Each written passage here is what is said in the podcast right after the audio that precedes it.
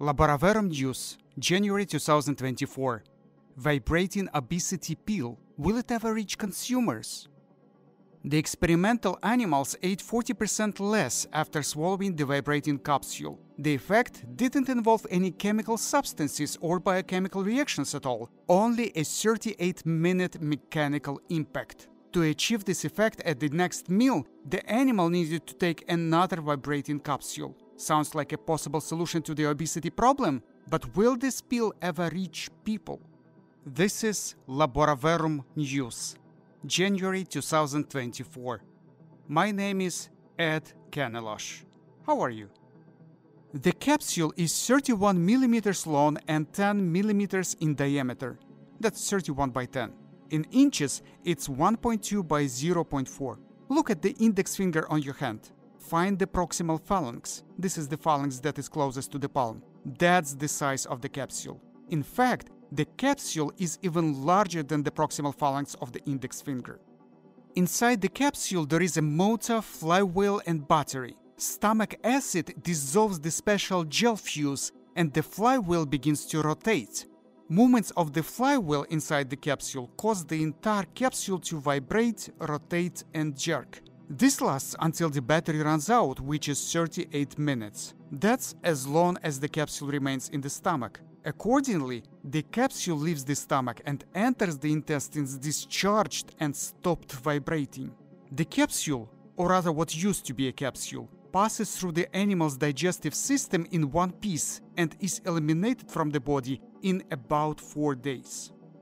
And how does this device work? The food we eat stretches the stomach, and nerve endings in the wall of the stomach tell our brain that the stomach is full of food. This is perceived by the brain as a sign of satiety.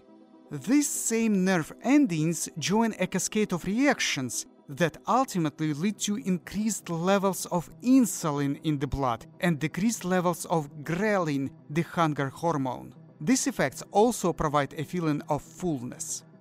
The capsules were given to young pigs of the same weight as adult humans. These capsules produce similar patterns of nerve impulses and similar changes in hormone levels as regular food did. As a result, the pig ate 40% less and were less active after eating. Otherwise, the animals behaved normally, which was taken by the researchers as the sign that the pills were not distressing. No side effects were found. No inflammation in the stomach or intestines, no diarrhea, no vomiting, nothing.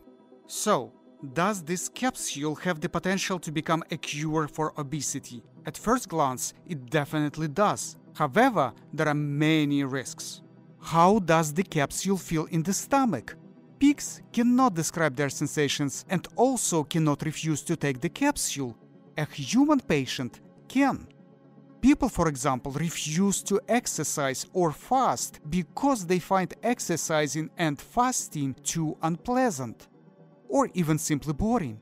The sensation of a vibrating capsule may well be so unpleasant that people will simply refuse to take the capsules.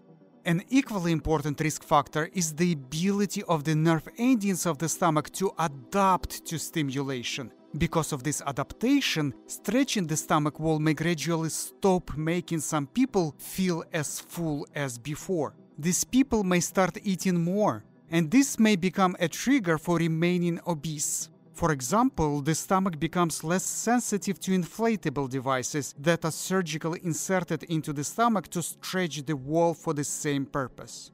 Also, the effect of the capsules may not be enough to return to normal weight. For example, if someone eats too much. Take a person whose normal daily energy requirement is, say, 1900 kilocalories. Let's assume that that person needs to lose 30 kilograms to return to normal weight.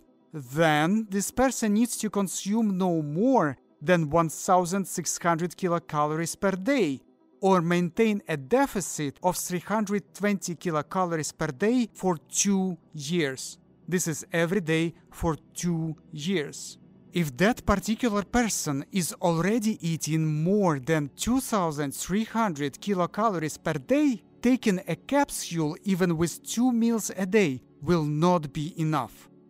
In this case, to be effective, the capsules must be combined with a change in eating behavior and an increase of physical activity. but this is exactly that requirement that already killed too many obesity treatments. And finally, the size of the capsules is simply scary. You can make an extra effort to force yourself to swallow such a capsule once, by taking two capsules every day for the next two years may simply not be realistic. So, what's next? The obvious next step is to apply engineering ingenuity to significantly reduce the size of the capsules. Here, you need to be careful not to go to capsules that are too small to scratch or even cut the stomach wall.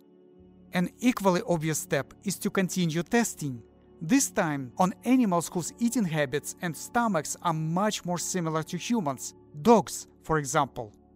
So, this is the news about New Hope in obesity treatment. You can find a detailed list of references along with the main points of this story and many other stories in our Facebook page. It was Ed Kanelosh, Laboraverum. Thank you. Cheers.